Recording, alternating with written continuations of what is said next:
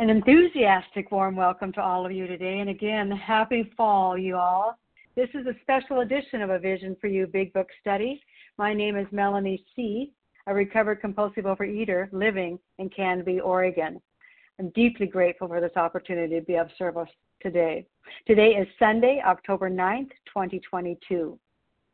The share ID numbers for Friday, October 7th, 2022 are the following the 7 a.m. Eastern Time weekday Big Book Study share ID number is 19492 19492.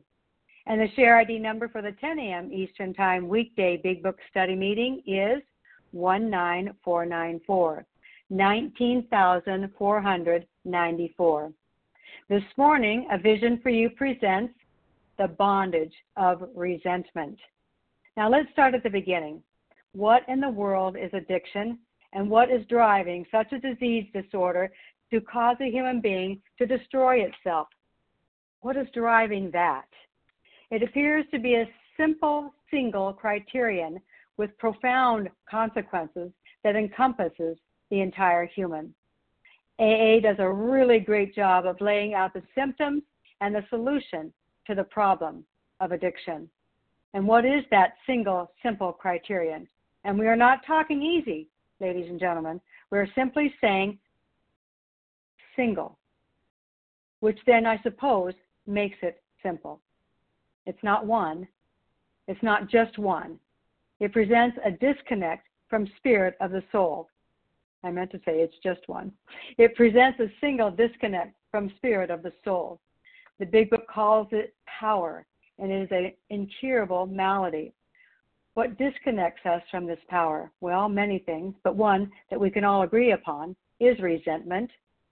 The importance and urgency of this subject today is well cautioned throughout the big book and garners the utmost attention and regard through action. We are instructed through the four steps to span our life from the beginning to the current moment, poring over it with a magnifying glass any place where we discover the ire that comes to the surface concerning people, institutions, and principles. How come? Because of the deadening spiritual nature of this sort of, of sabotage, which is bondage. Remember, this kind of soul sickness is what you take from the only source of power and therefore freedom from bondage. Freedom freedom from bondage, freedom from bondage of self, all tied up, blocked, guilt, shame, regret, remorse, hatred, depression, anxiety, lack of value of self. All these, my friends, are directed inward towards self and then others, completely blocked up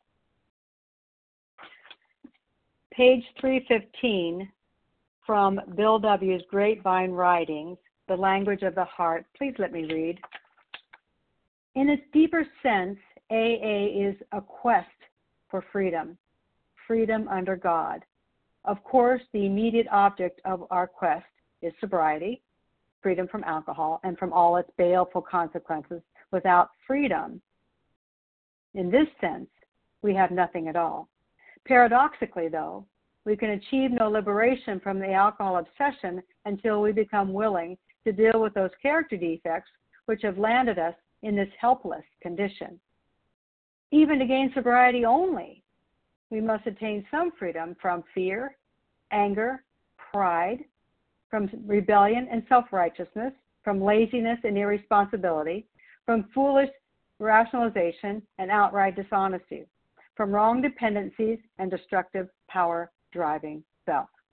In this freedom quest, we are always given three choices a rebellious refusal to work upon our glaring defects can be a ticket to destruction. Or for a time, we can stay sober with a minimum of self improvement and settle ourselves into a comfortable but often very dangerous mediocrity. Or we can continuously try hard for those sterling qualities which can add up to greatness of spirit and action.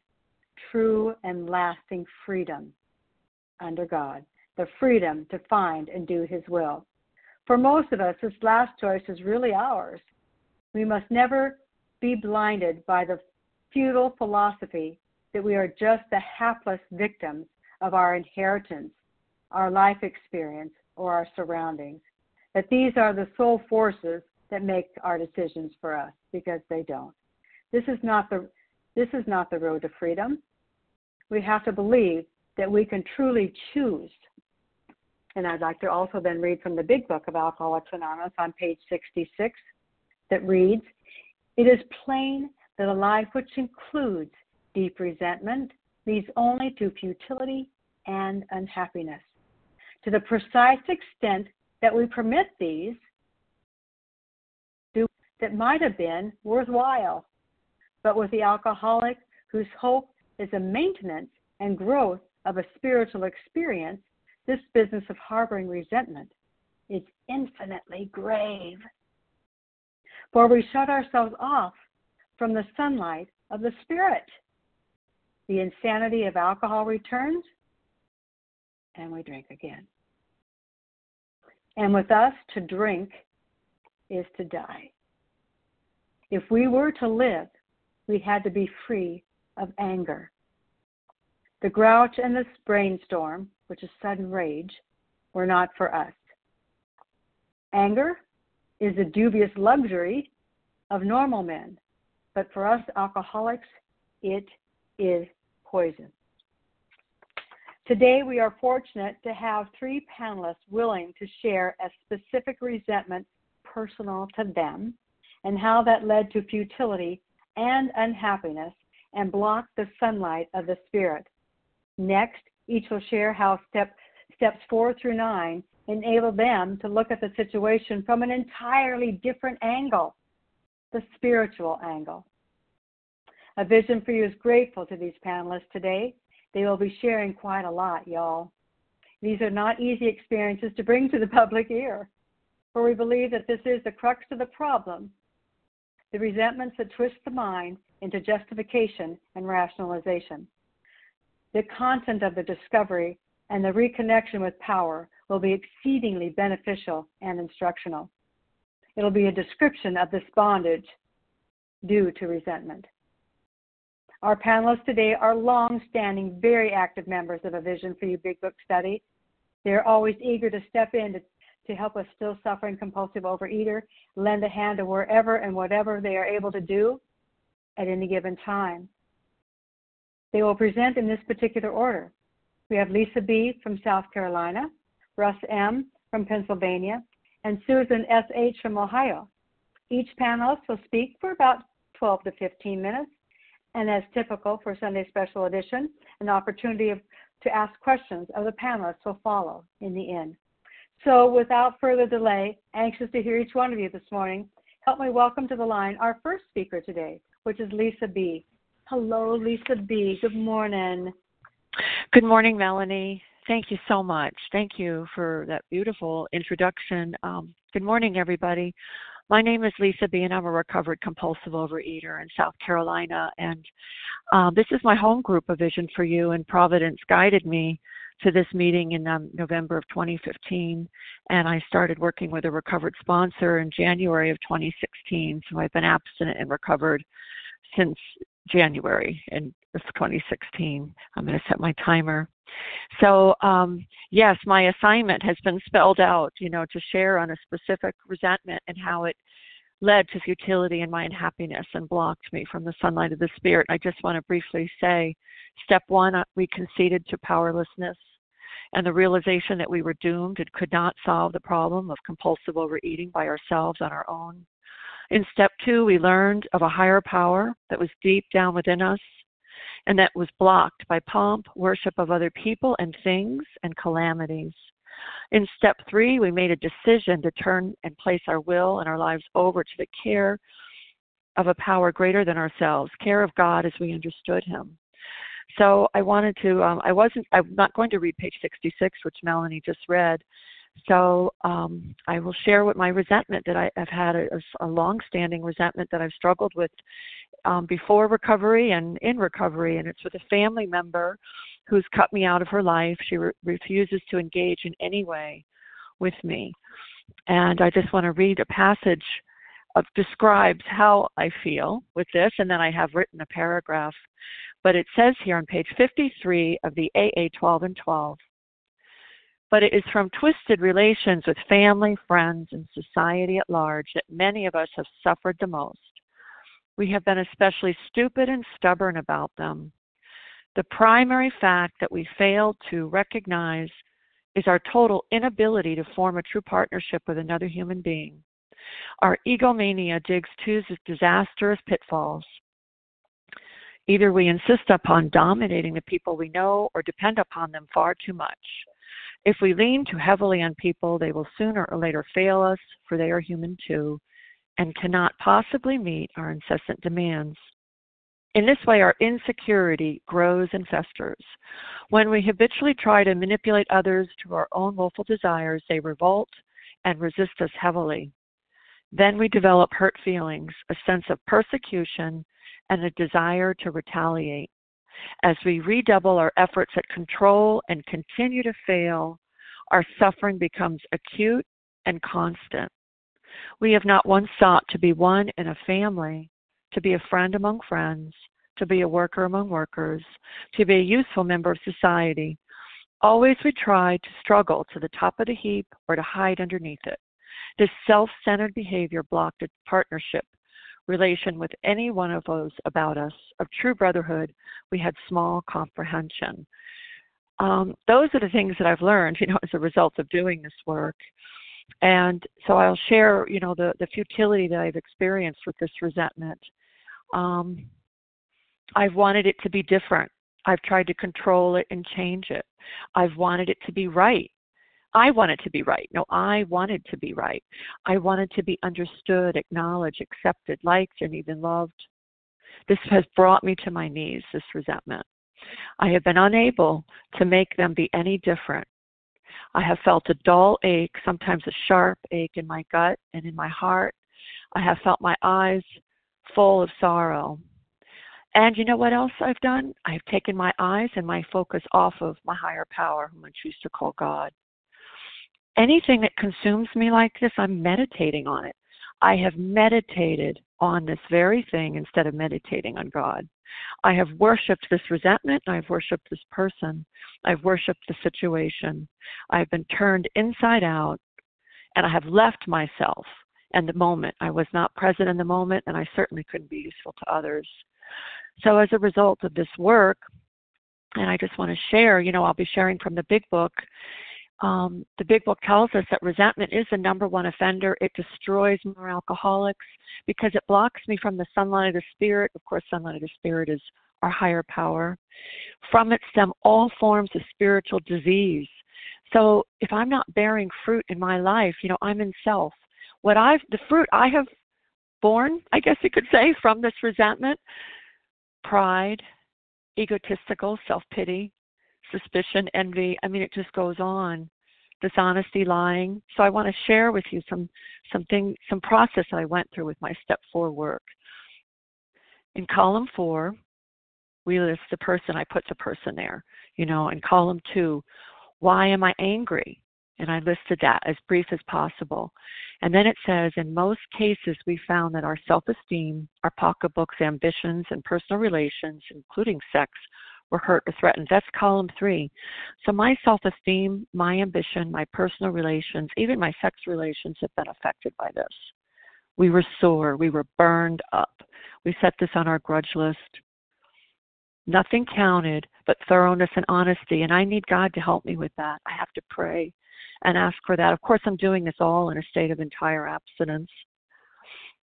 Here we go putting out of our minds the wrongs others have done, which is column two, we resolutely look for our own mistakes. Hello, that's not something I had been doing. You know, the big book says if we continue to look at where others made were wrong, like we just continued to stay sore and nothing happened. Here is where I'm turning. A corner is turning, and again, I need providence to help me. Where had I been selfish, dishonest, self seeking, and frightened? Though a situation had not been entirely our fault, we tried to disregard the other person, which is column one, involved. Where was I to blame? Column four. The inventory is mine, not the other person's. When we saw our faults, we listed them. We placed them before us in black and white. We admitted our wrongs in column four, which is column four, I always say, and this is how I was taught. What are my mistakes? That's me without God. I'm blocked off. That's me without God. But here we go. Something else is going to happen here.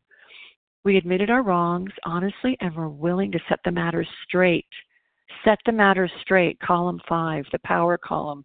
That's me with the help of God, how I would be. Okay, so I'm trying not to make this too instructional. I will get more to personal experience, and I, I do have personal experience to share on it. So I did a fifth step, and I shared that. And of course, the step five, you know, we have been trying to get a new attitude and a new relationship with our Creator and to discover the obstacles in our path, which are column four. We've admitted certain defects. We have ascertained in a rough way what the trouble is. And I can share with you, I saw my selfishness. I saw self pity. I saw dishonesty, expecting this person to be different. Um, also, holding on to inaccurate beliefs the other selfishness is really relying on this person to validate me as as being okay. I've come from a place of self-righteousness and I've come from a place of self-loathing. I've been so consumed with my own needs that I've not really looked at their point of view and their problems and their needs. It's a miracle I've been able to see these things with God's help and sponsorship in this amazing process that we go through. So that was a big change right there. My heart was beginning to be cracked open. So I've shared this in step five. Then we go into step six. And step six is really not meant to be lingered on, you know, for any long period of time. So I'll just read step six. We're entirely ready to have God remove all these defects of character. And I want to read a paragraph. Um, oh, good. I'm doing okay on time. I feel like this is such a huge amount of material, you know, to go through. In step six on the AA 12 and 12, page 63, this is the step that separates the men from the boys, so declares a well loved clergyman who happens to be one of AA's greatest friends. He goes on to explain any person capable of enough willingness and honesty to try repeatedly, repeatedly, it's not one and done, step six on all his faults without any reservations whatever has indeed come a long way spiritually and is therefore entitled to be called a man who is sincerely trying to grow in the image and likeness of his own creator. So, step six, you know, I'm ready. I'm ready. And that's what I do in that hour. Returning home, we find a place where we can be quiet for an hour, carefully reviewing, meditating, and reflecting what we have done in all my columns, all my five columns in my case.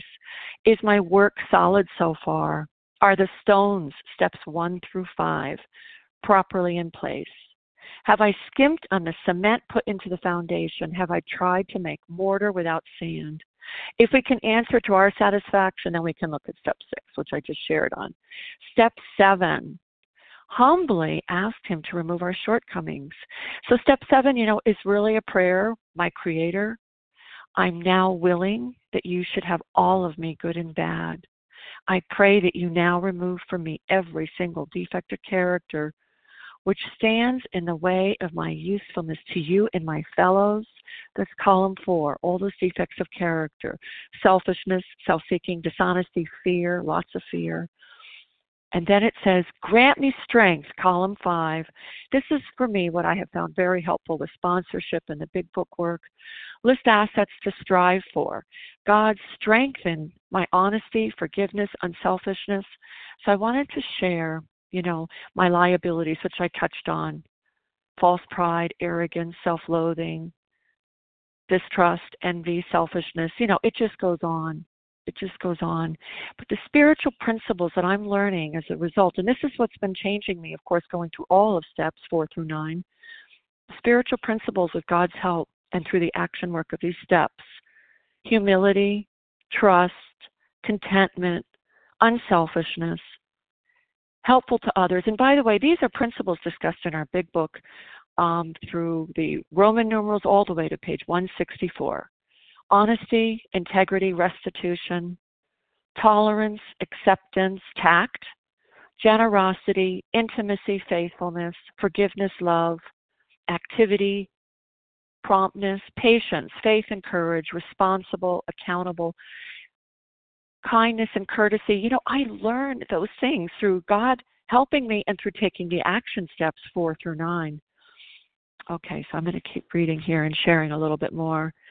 Um, Step eight and nine is really where the second part of my assignment, how the implementation of steps four through nine enabled me to look at the situation from an entirely different angle.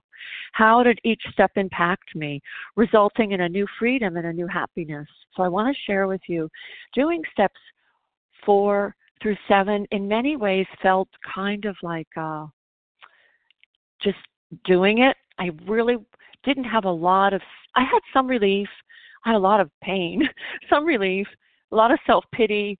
Um, but I just, I don't know, I didn't feel a lot of great things. You know, I did feel some things. Of course, we have those wonderful step five promises, you know, which are fabulous. Um, and they're there. I don't see them right now, but you know what they are. They were just wonderful. But I really needed to keep moving, and we're taught to keep moving, keep moving. So in step eight, we made a list. I've made my list. You know, I put this person on this list. And what I needed to do was start to see where has, how has my selfishness, self seeking, dishonesty, and fear hurt them?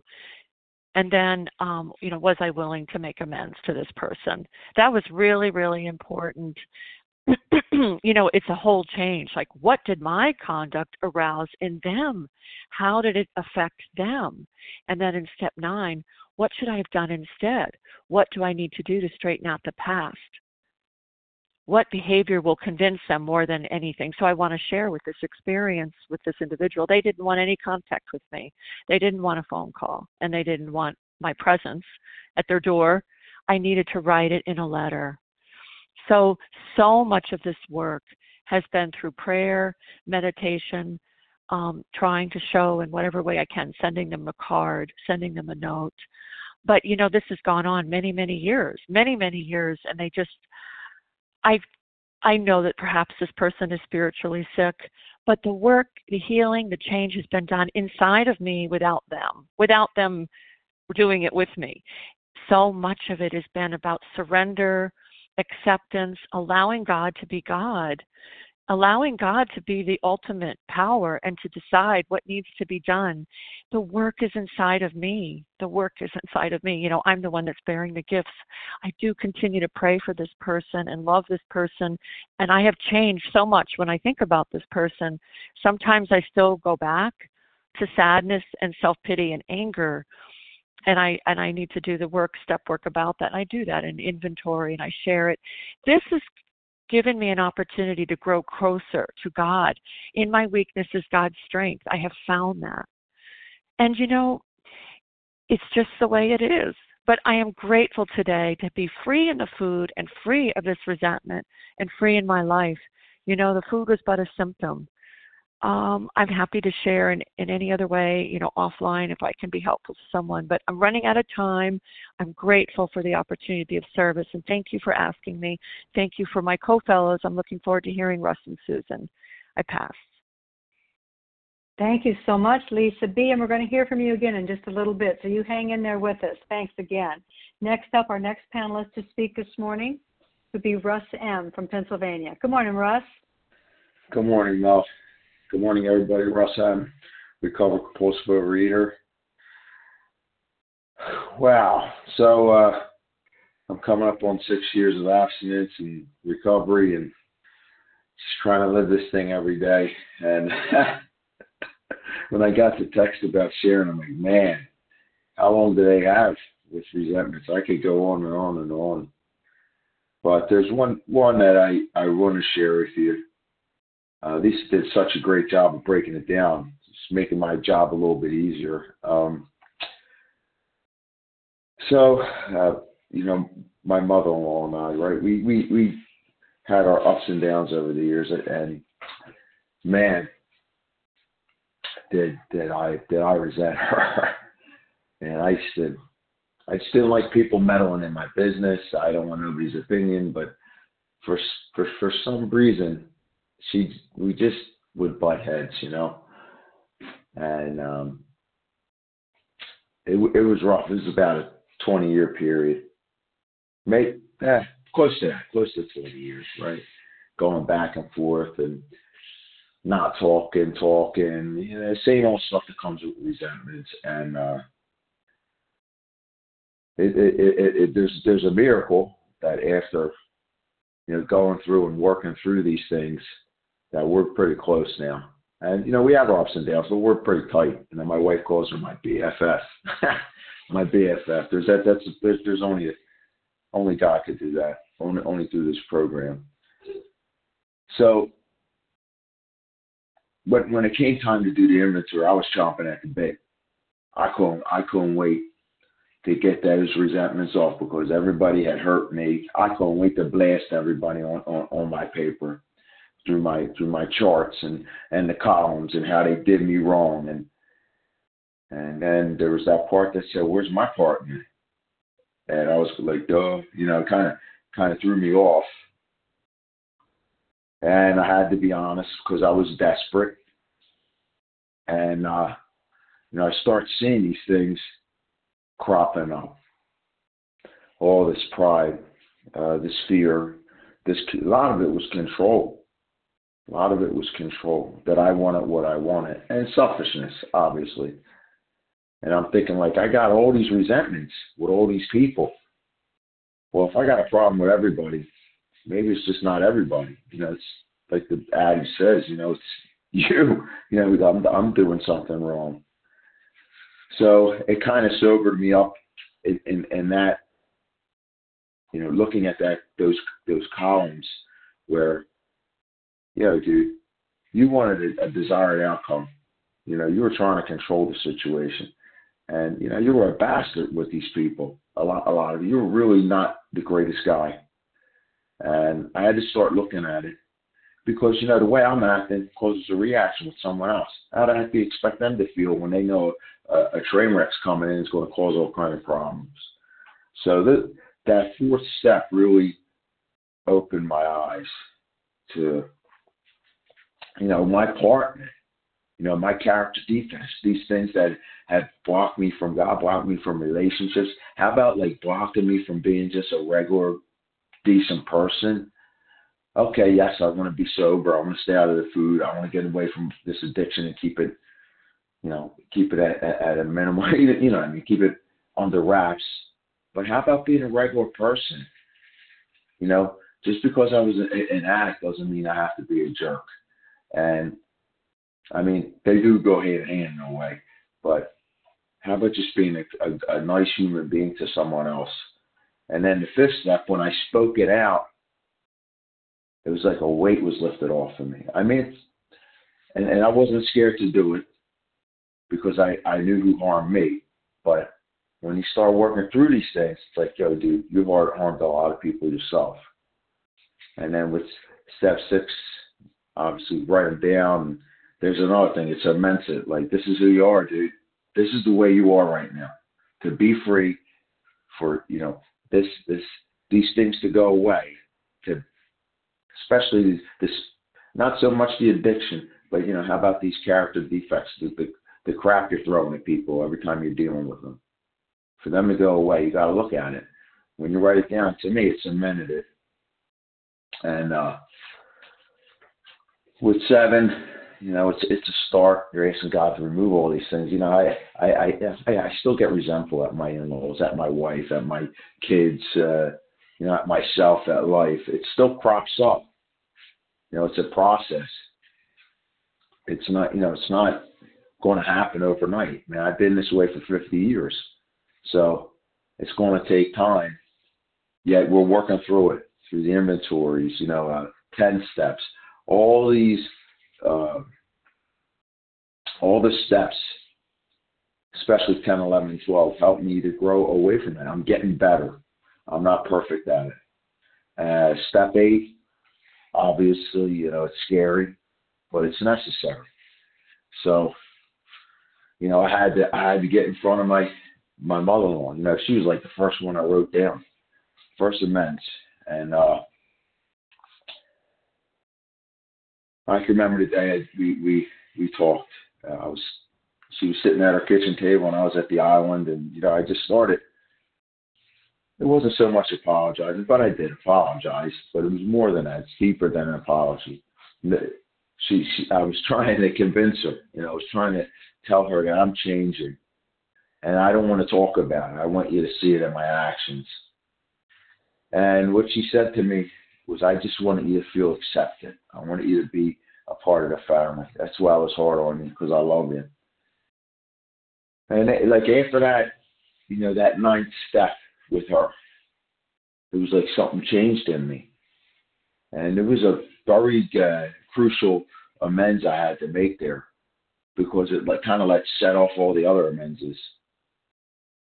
And you know, I'm not not this great guy because I'm recovered and you know I got it all together.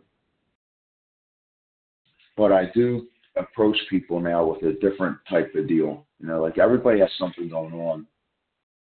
Everybody's struggling. Everybody's hurting in some way, shape, or form. Whatever, maybe physically, spiritually, financially, whatever. Everybody got something on their back. And I can't come judging someone. You don't know their story. You know, by doing all those years, I wasted all that time because I was wrapped up in resentment, obsessing over my in laws, obsessing over my mother in law, wasting time that I could be loving her, spending time working at the relationship, working on myself, trying to be better. You know, I heard it come out of her mouth. She just wanted me to be part of the family, really. And I took it as you're threatening me. You're telling me how to live my life.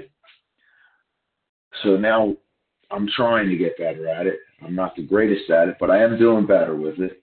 You know, coming with a little bit of compassion and empathy and understanding, like true tolerance, not this tag word that they use tolerance now.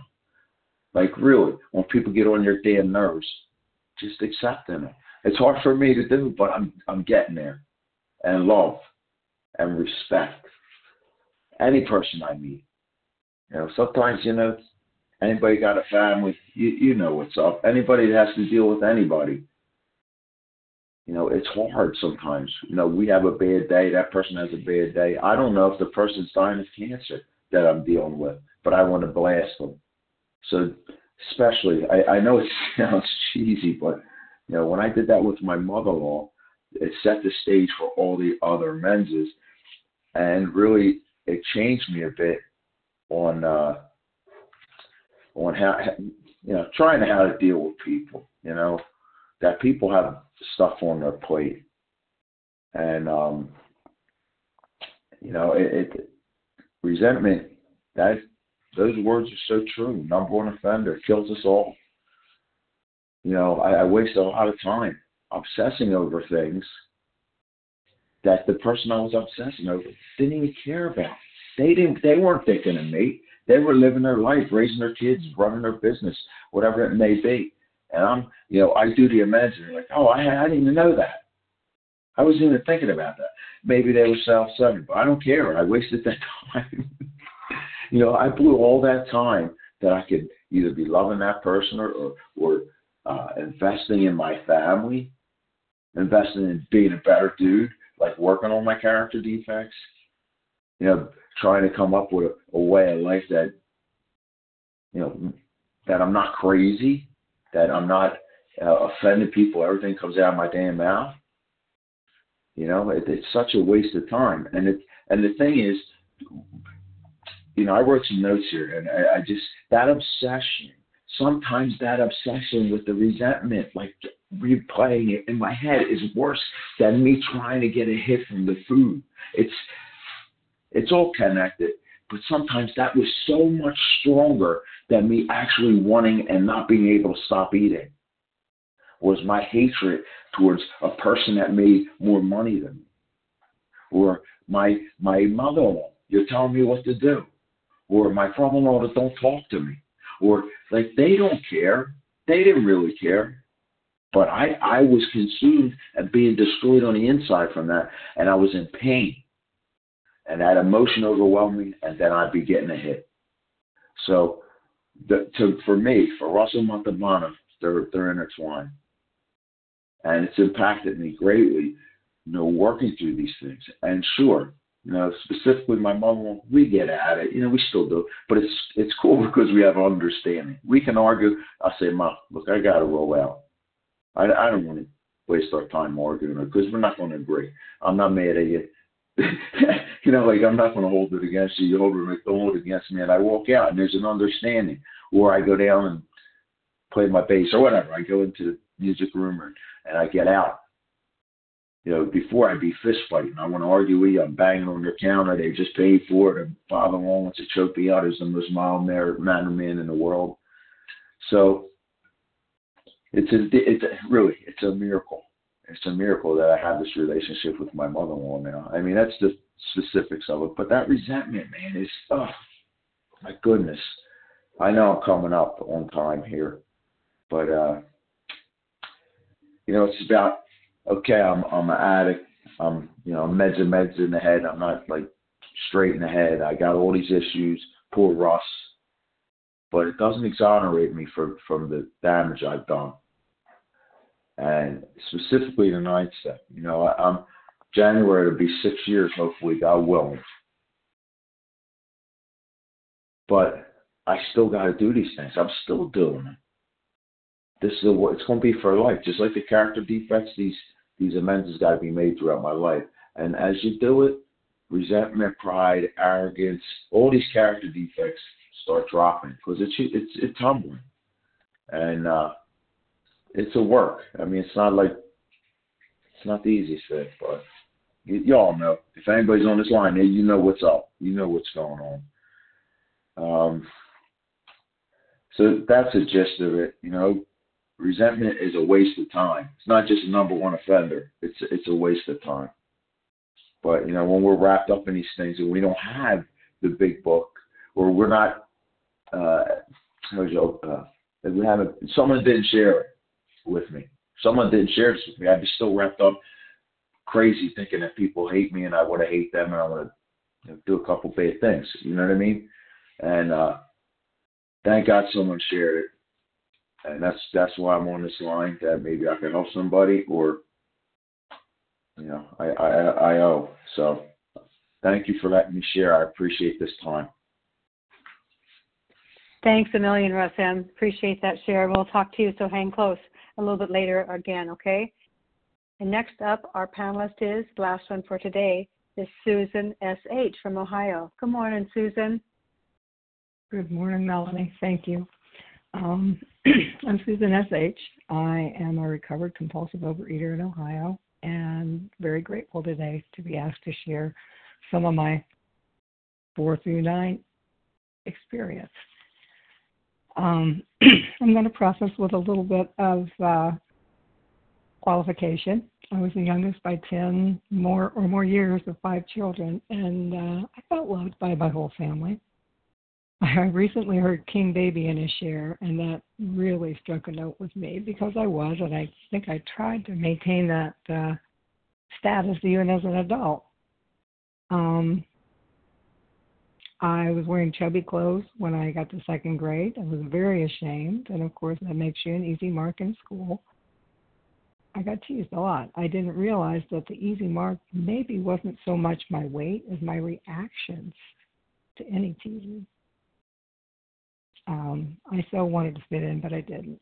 Uh, high school, I felt a little more a part of by joining in with some not so good choices. I loved gossip. I loved character assassination.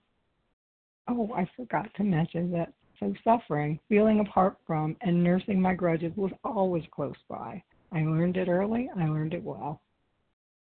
In high school, I found I could feel a little bit more a part of by joining in with some not so good choices. I love gossip and character assassination and smoking and drinking and some other practices that made me feel more accepted. I was married with a baby before graduation. It's by the grace of God um, that I married a man who has loved me through thick and thin, and I'm very grateful for that.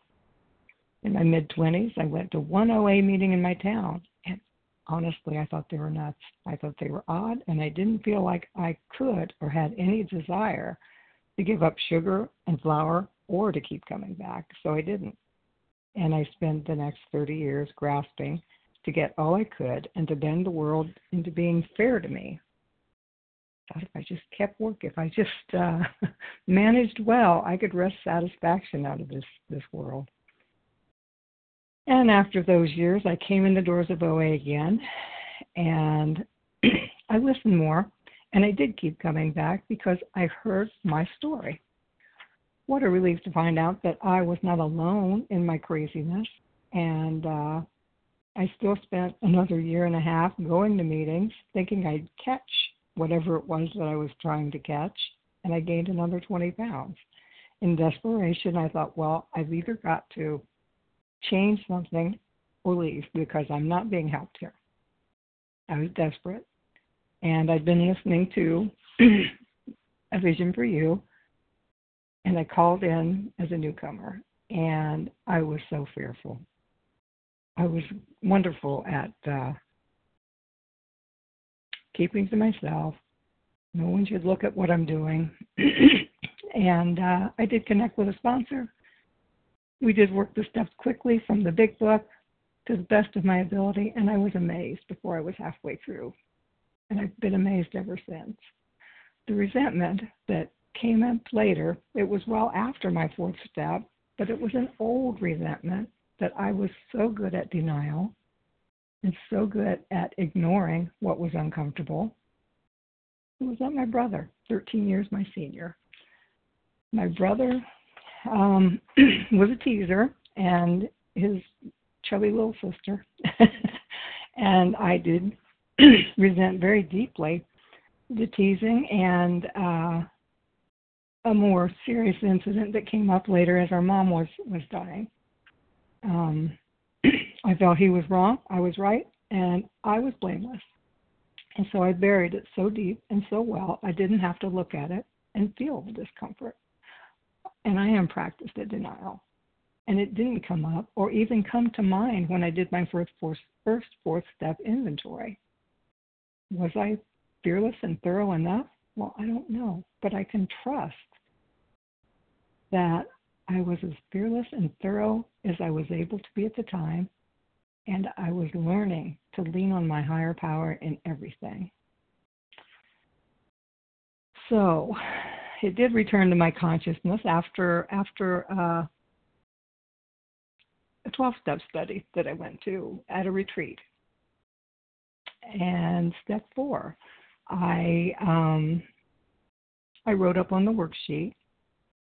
I couldn't imagine how this would resolve, but I had come to love and trust in recovery and a higher power, and I had come to trust that a higher power would return me to sanity in every case if I turned to him. So I wrote it up on the same old worksheets and I checked off what this disturbance affects. And uh, I brought it to my sponsor to discuss. I didn't even touch on the fact that if something, well, yeah, um, I still wasn't realizing that if something needs to change, it's probably me. And that's the truth. My sponsor admitted that some of the complaints were valid, but now, how did I keep the ball rolling? Yeah. And I, there was a brief flash of outrage on my part, on my part, always. but I did look deeper quickly. I guess I have just kept him at arm's length ever since the last um, the last incident. I haven't been a loving or kind sister. Wow. I was amazed, and it was a moment of honesty that ran deep. I felt some relief in just seeing my part, which happens to be, I see now, the only part that I can get help from a higher power to change. I admit it again. My brother is perhaps spiritually sick, as I am. God, please show me how I can treat him and myself with the same patience, tolerance, and pity I would cheerfully grant a sick friend. God save me from being angry. How can I be helpful? Thy will be done. Many experiences have shown me this prayer is answered, sometimes quickly, sometimes slowly. I needed a little more guidance though. Step six and seven. I did feel ready to have these character defects removed. That moment of absolute honesty, which is, is still a rare thing in me sometimes, it seems like, but I see progress. Um, yeah, I was ready to let go of it. I felt I was willing to now have my higher power remove them the selfishness, self seeking, dishonesty, and fear that were keeping me stuck. It took admitting my part, so deeply buried, and admitting I am human, imperfect, and need help, first to my higher power, then to a 12 step fellow, to see it clearly. Well, to myself, and to a higher power, and to a 12 step fellow, to see it clearly. Um, step eight, I made a plan for making amends. Of course, I wanted to and wrote in why I behaved as I did, and my sponsor honestly helped me to remember on page 77. Under no condition do we criticize such a person or argue. Simply, we tell him that we will never get over drinking until we have done our utmost to straighten out the past. We are there to sweep off our side of the street realizing that nothing worthwhile can be accomplished until we do so, never trying to tell him what he should do. His faults are not discussed. We stick to our own. If our manner is calm, frank, and open, we will be gratified with the result. I amended my discussion to reflect this, and I'm so glad I did. I'm so glad she gave me the the straight poop and told me and reminded me. Step nine I took what I wanted to say, I had it down by then, to my brother, and I said my piece. And I said that I think I can do better as a sister. I guess in my heart of hearts, I still wished for him to say, oh, well, his side of the story that, oh, yeah, well, I did this and I did that, and I'm sorry, but that didn't happen. What I got was, oh, well, I guess I did notice you were kind of distant. Thanks. so I was relieved and I did feel lighter. And I accepted again what my sponsor had me write in the front of my big book Susan, you're never going to get your way. Love higher power. What happened within a year was my higher power's epilogue and my comfort in a very difficult time. My oldest sister went from bad to worse, and she was hospitalized with dementia. Um, I had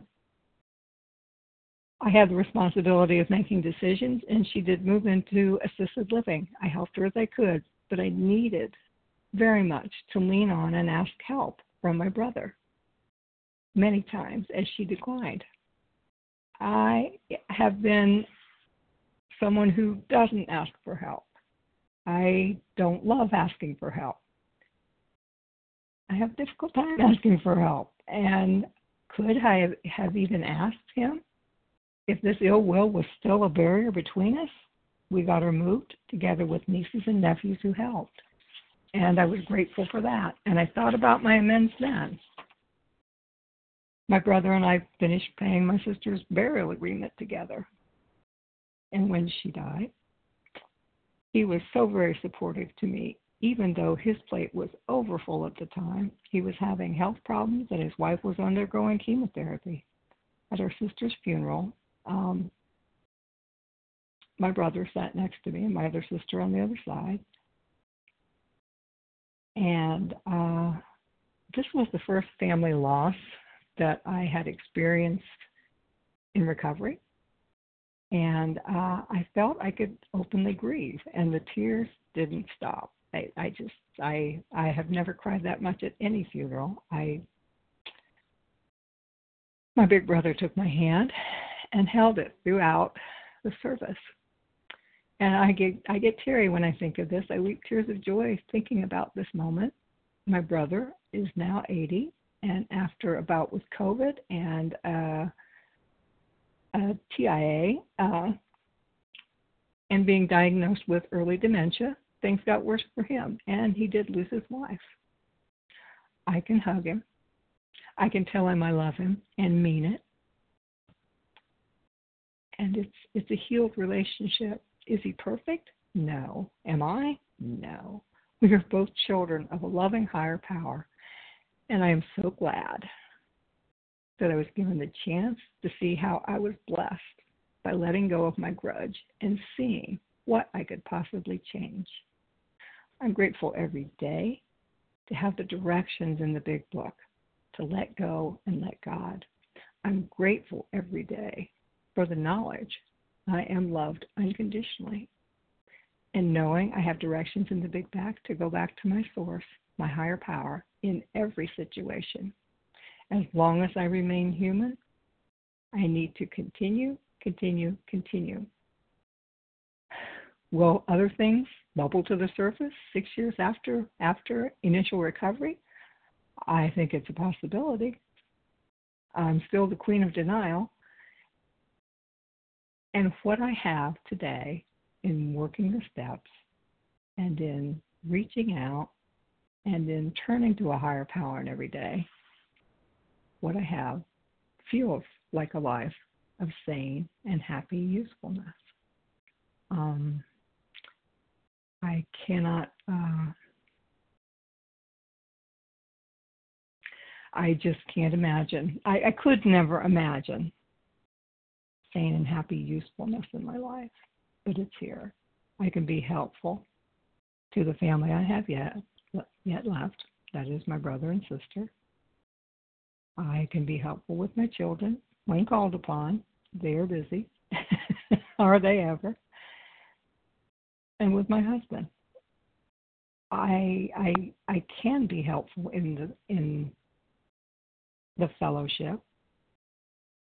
And I'm so grateful for the fellowship that I didn't know I craved, but I do.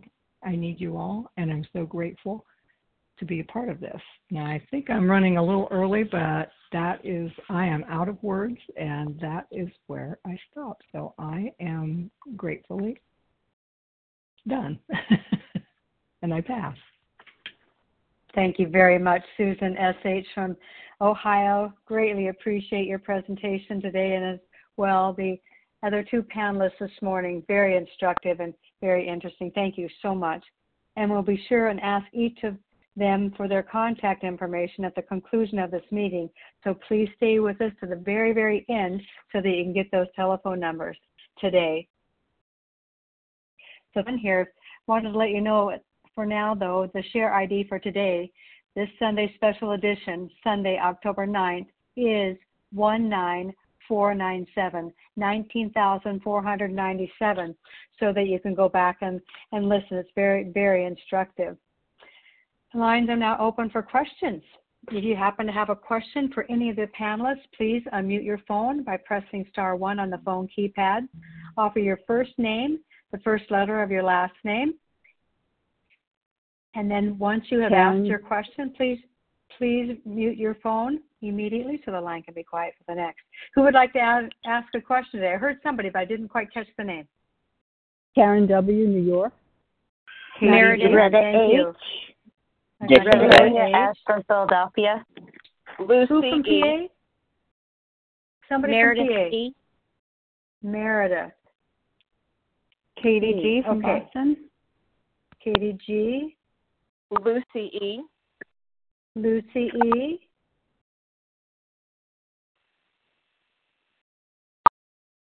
Anyone else this morning? Loretta H. I got you, Loretta. Thank goodness. Uh huh. Oh, thank you. Sorry. Okay. Do we have all that, that are interested in questions so far? We can get started there. Okay, great. Sonia So, uh, S. from maybe- Philadelphia. Oh, hey, Sonia. Got you now.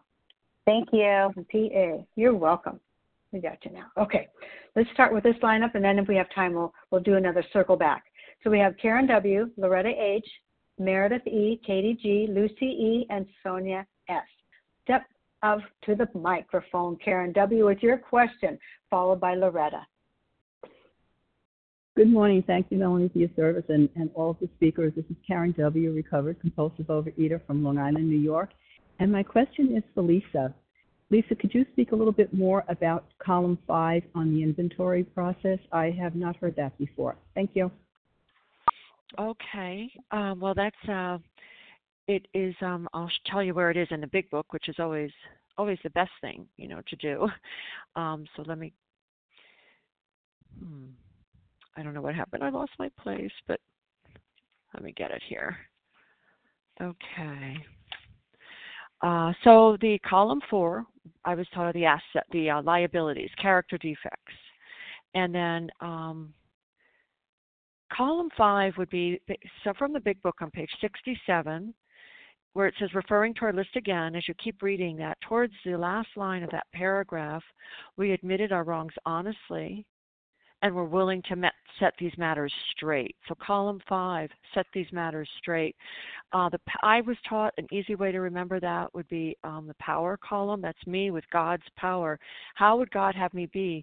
So, in, a, in another way to look at it is when we look at the fear prayer on page 68. Um, we ask him to remove our fear and direct our attention to what he would have us be. Um, it's so it's similar to that, but it's for the resentment. So it says we were willing to set these matters straight. In setting these matters straight, I now have an idea of the solution. In many ways, it's the opposite. So the liability of selfishness, the asset to strive for with God's help would be unselfishness. The liability of um, of a dishonesty would be with God's help honesty so so forth. It goes on like that. So I hope that helps you. I pass. Thank you very much, Karen W. for the question. Next up, Loretta H. with your question, please, followed by Meredith E.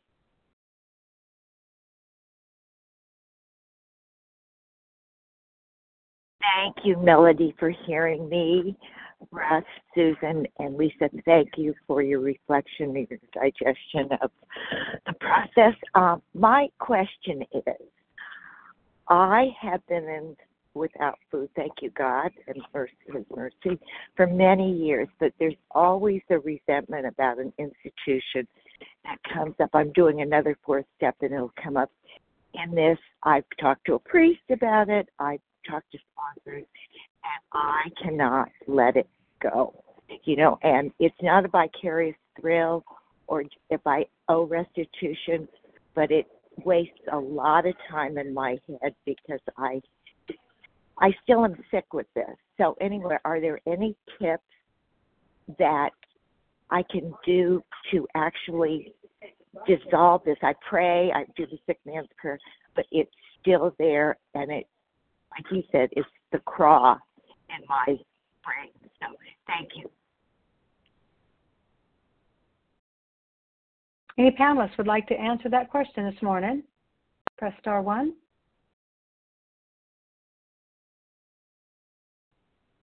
I'm Susan, and I don't have a clear answer, but I've had those kind of sticky resentments that I just can't seem to to let go of.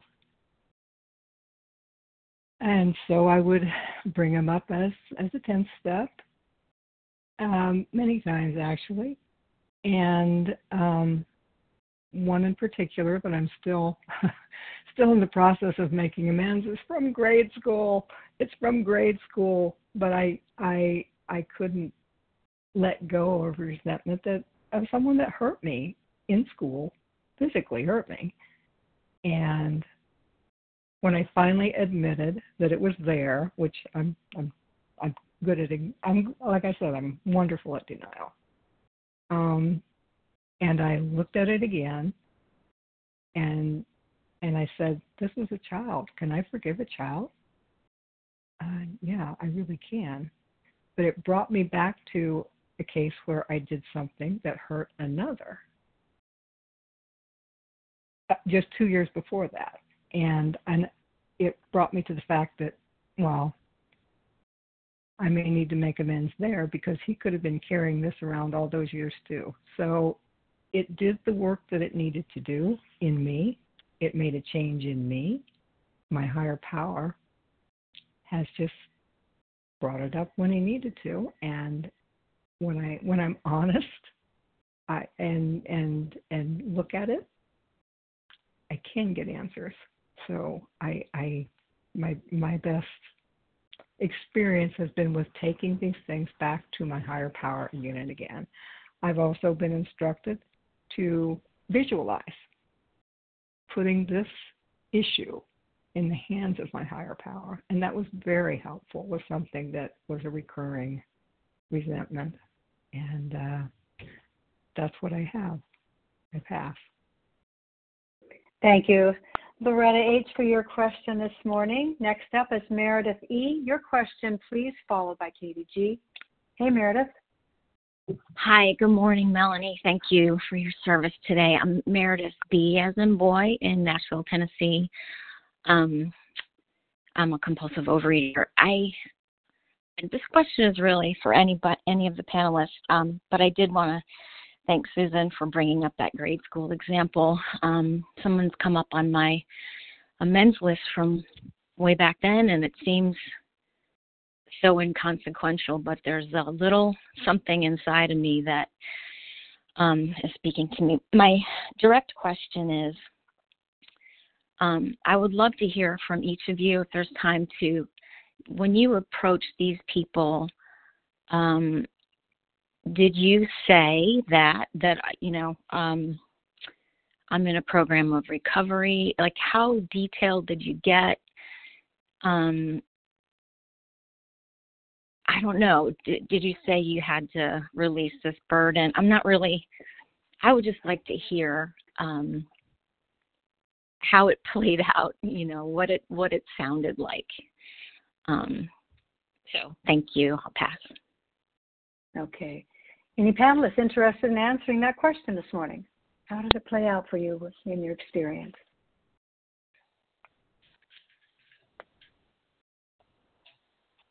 I can go ahead and take a shot.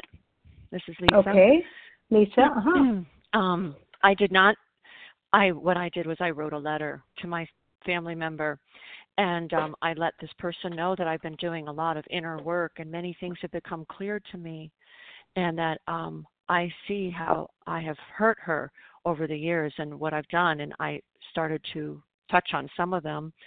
You know, we don't want to cause more harm by rehashing everything and bring up a whole big open wound but i i was able to see and that was the miracle for me because i kept seeing over the years how she had hurt me and i had to go into a lot of prayer and asking god oh, oh please show me with clarity in a way that i can't miss what i've done to cause harm to this person and memories just started coming up.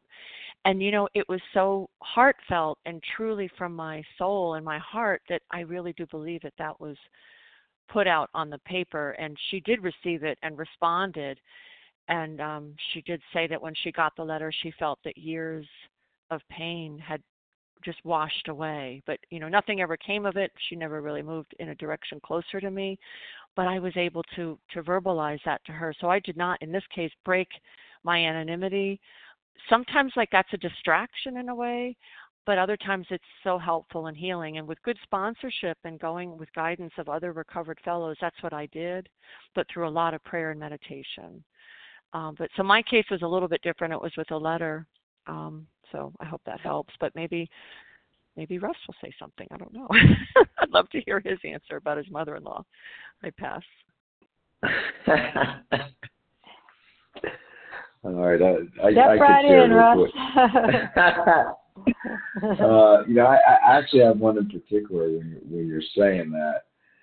My uncle Russ, my dad's oldest oldest brother, I had a little contention with him. A couple things happened in my in my twenties, but we never addressed it. But I was harboring all kind of resentments towards him, and I call him. I say, "Oh, look, I just you know I want to get square with you.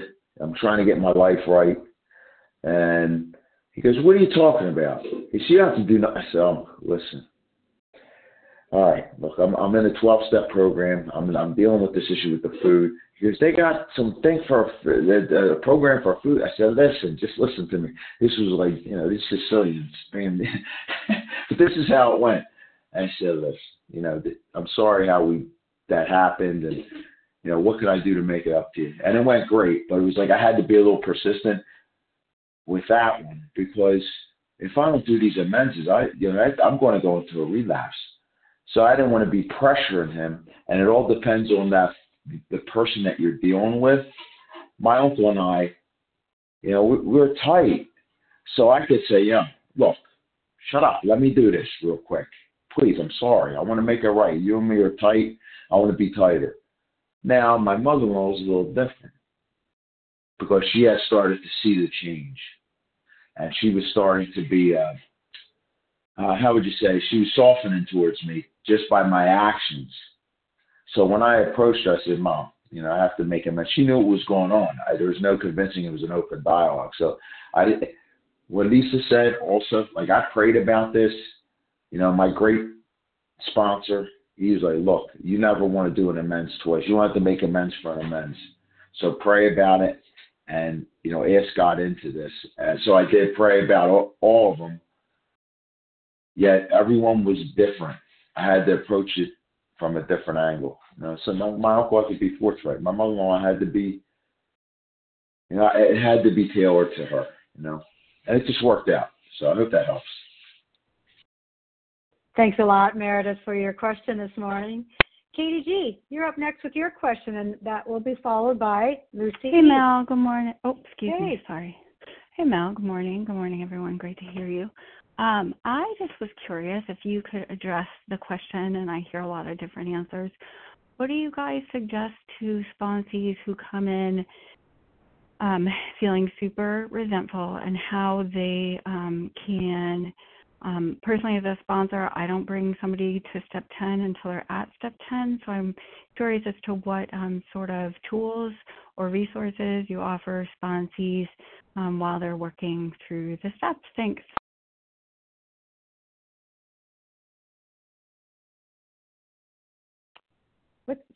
Panelists would like to answer that question. That's a good one. All right, I I could take it. Um, I'll let you. Here you go. That, thanks, Katie. So, um, yeah, first, first I would I would I would tell uh, I, I try to talk to my guys like you know you're coming in with this and I understand. I understand. So there's a lot going on right when you come in the program, right? There's so many things to do. Um, once they get to step three, you know, I, I've learned that there's there's something in the big book that we commence with prayer, something something to that effect. I'm not perfect at it, but I do utilize the 10 step with a, with someone that is harboring crazy resentments that just can't get past it. And, it's, and if it's hindering them moving to the fourth step and getting through the work, I mean, I, I, I'd rather do that than them have a relapse. So I, I do that, and you know, my sponsor Craig did that with me because I was buck walk whack crazy. I couldn't even think straight. I couldn't even think straight when I came in and I had a lot of emotion, and it helped temper that to get me to the point where now I utilize the 10 step, you know, where I'm at the 10 step, 10, 11, and 12, right? Yet, for me, sharing with my sponsees, I, I, I recommend prayer. Like, you got to pray, even if you ain't believing it. Just fake it till you make it to get you over the hump. And until you get into the working steps, because as as we get through four, five, six, seven, eight, up to you know up to ten, a lot of those resentments are going to be you know they're going to be dealt with, or they're going to be managed, or the emotion's going to be reduced. So it, it's it's intense. I think sometimes you know we have to pray just as hard as we're working the steps, along with working the steps. I guess. Hope that helps you. Thanks very much, Katie G, for the question this morning. Lucy E, your question's up now, and then Sonia S will follow you. And it looks like we're going to have some time for others to ask a question, maybe three or four more. So let's move along with Lucy E, then Sonia, and then we'll see what happens. Hey, Lucy, your question, please. Okay, thank you so much uh, for your service. Uh, I'm uh, dealing with an awareness that I'm harboring anger on a resentment that I did 35 years ago to a sister who um I we you know after doing the process and my making the amends? Uh we mutually decided not to speak. So 35 years later fast forward she became ill. And in a few days when I found out that she was in the hospital I struggled with uh, talking about or trying to talk to her and say something. You know, I don't know what I was going to say, but the point is, uh, in the time I decided that I would talk to her, she died, and so here I'm faced with that I have to admit, and I am admitting to God and been praying that I have been, yes, I worked down the resentment, I did it. But the thing is, I'm harboring anger here. And I'm not sure what to do other than I'm praying. So if anybody could respond to this.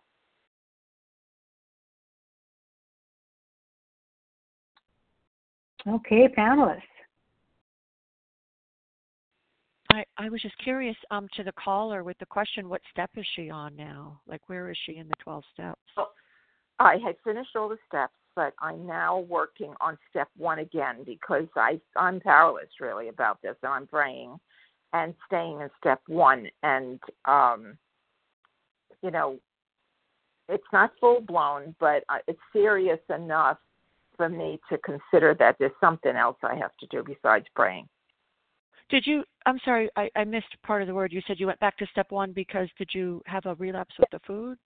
No, uh, yes, I did. I got. Okay, so you're on step one. Yes.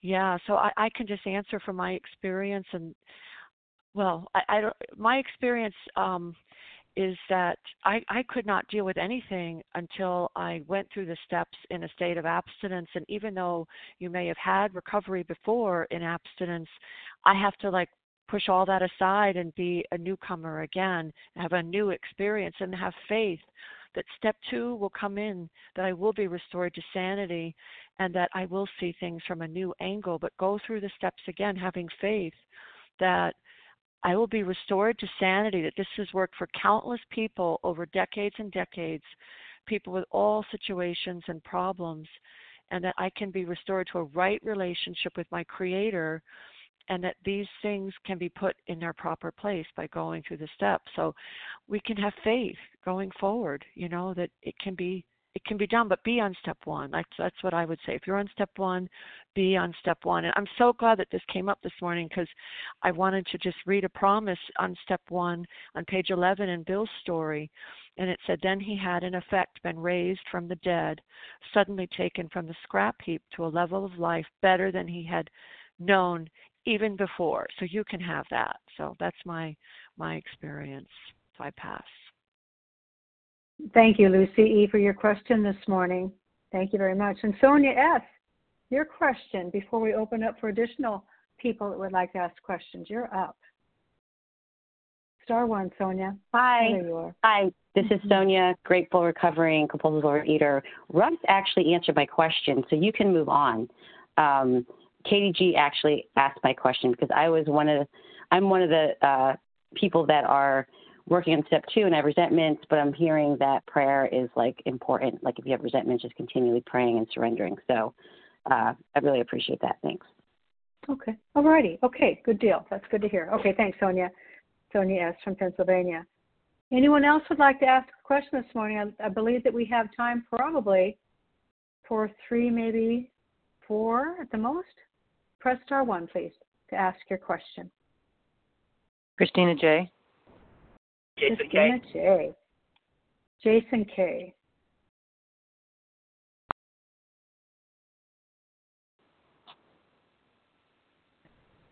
Ramona A.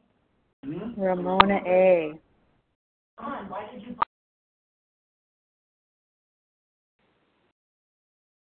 Okay, we have three, so let's go with that, and we'll just we'll just piecemeal it here if we still have time. So Christina J, Jason K, and Ramona. So let's start with Christina. Hey, good morning, Christina. Your question, please. Hey, Melanie. Thank you for your service. Everyone on the line, great, great meeting. Autopilot numb. I'm the queen of it. I don't know that I'm doing it. I learned how to forge forward in life without feeling and just doing. And I don't I don't know when I'm bothered until it big blows up into a big volcano. So, have you all had that experience in your recovery? I mean, I'm pretty new in recovery. I just experienced a relapse that I'm coming out of, thank God, working with a new sponsor. But um, have you experienced that, and have you found that over time, God has just alerted you when these things start bothering you and you're going through life and not dealing with the stuff that comes up in a way that you have awareness about it. You don't even know you're being bothered. Thank you for. I hope that makes sense. this is Susan. Pamela, good one. Mm-hmm. Hi, Susan. Yes, jump right in. Yeah. Uh, yeah. well, that last little resentment, I don't know, whatever it was, that just bubbled up like white hot and painful. And yes, I knew I needed to do something, but I wasn't sure what it was. So I continued to pray on it, and I continued to ask God, what what what do I need to learn here? That was one of my my sponsor's favorite questions. What can you learn from this, Susan? What I learned that that child was as um, wrong as I was as that child. You know, we just we are human, and and the resentments come up, and I am used to pushing them back down because nice girls don't get that mad at people. Nice girls don't hate anybody.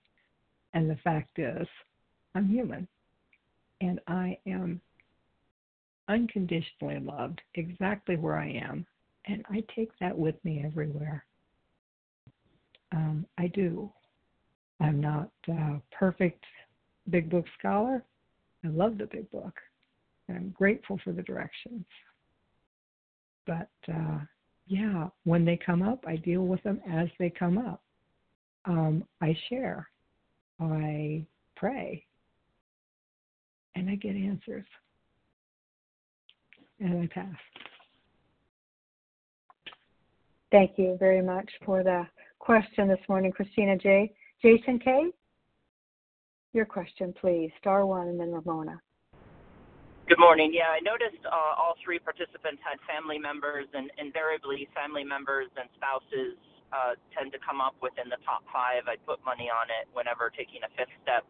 Do you do you, and this is for anybody? Do you give any special consideration or advice uh, for family members, or have a sense of like handling that differently because they always seem to be there in the top five. Thanks.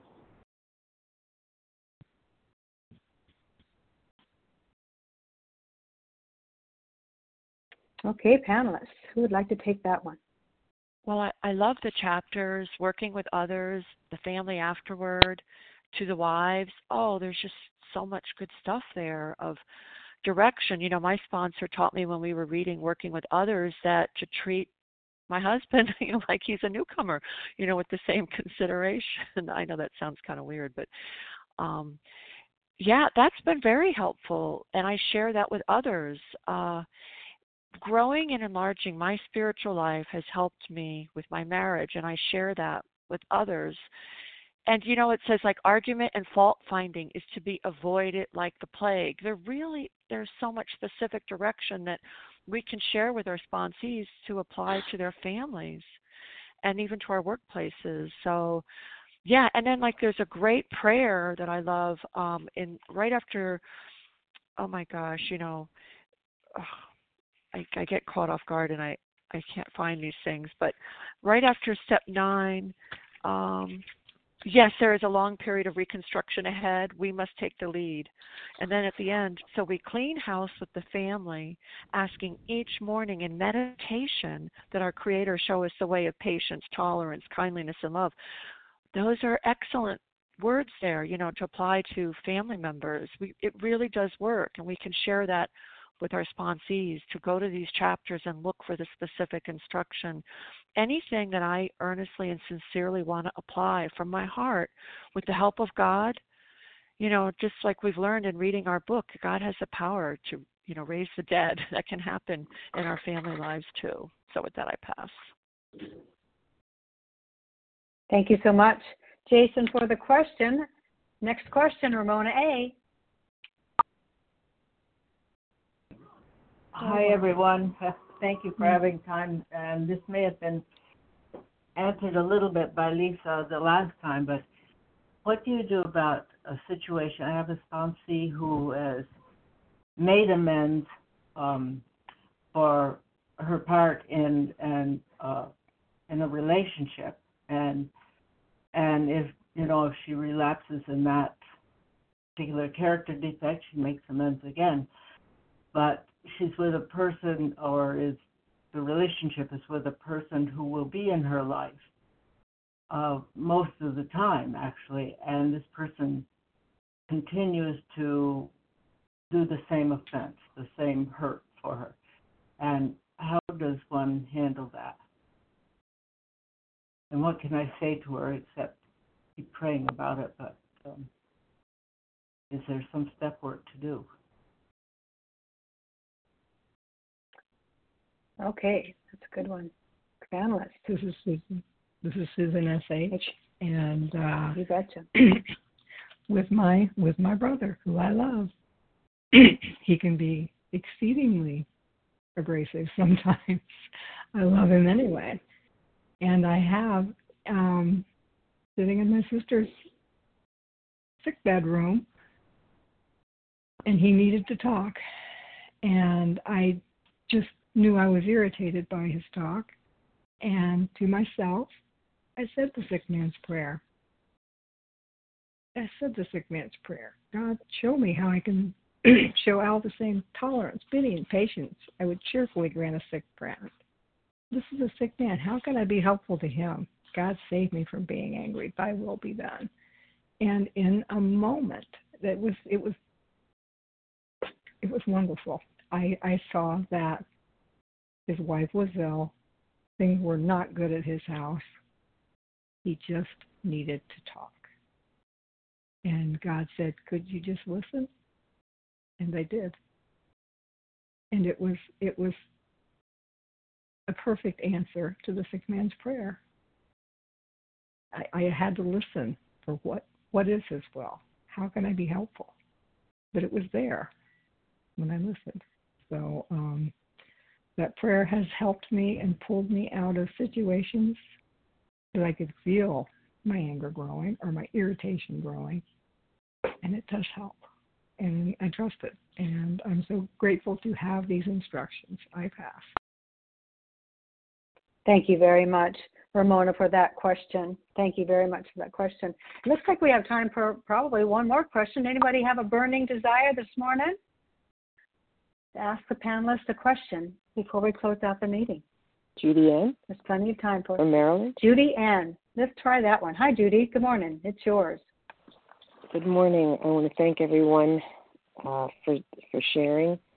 Um, it's been very educational for me, informative, and just great. But I have a situation where uh, something's going on in my family where my my dad is elderly, and as soon as um, we talked about caring for my elderly parents and my mother has since passed, everything just everything just blew up, and everything was on me. So I just felt everything coming at me. If I stated my opinion, I was shut down. So this is all about control with my siblings. But because of the situation, boy, the relationship goes back to our childhood with my sister. She is so angry with me. It's so obvious. But at the same time, she can't communicate with me. I get these mixed messages. She acts one way, she acts another way in a different situation. She puts herself between me and my children. Um, people, uh, um, cousins in the family, I feel like, what's going on? I am not, I'm in program. I haven't divulged everything, but my children are aware of it. Um, not through directly telling them every detail of the program, but through my change in behavior, through my attitudes. It hurts me terribly when my sister my brother um, are angry with me, and I feel it. And I'm thinking, and they they take control. I'm pretty much shut out things with my dad, except for helping and caring in ways. But I have to get to my question, don't I? I my, my point is, I'm in this situation where I'm feeling this anger. I'm not giving up my abstinence. I'm not going into a relapse. I have gone through the 12 steps. I'm sponsoring two people. I'm I'm making progress. Uh, my husband and I, our relationship is Judy, better. can you come up with a question real quick Oh here? God. So we're, Okay, we run so out of do I I keep. I get it. I get it. I yeah. surrender. I surrender all the time. Surrender it over to my higher power. Still bothers me. That's my question. What do you do when it still bothers you because you can't? The mental twist of the disease. That's my question. Thank you. I'll pass. Thank you, Judy Ann. Any of the panelists want to address that one?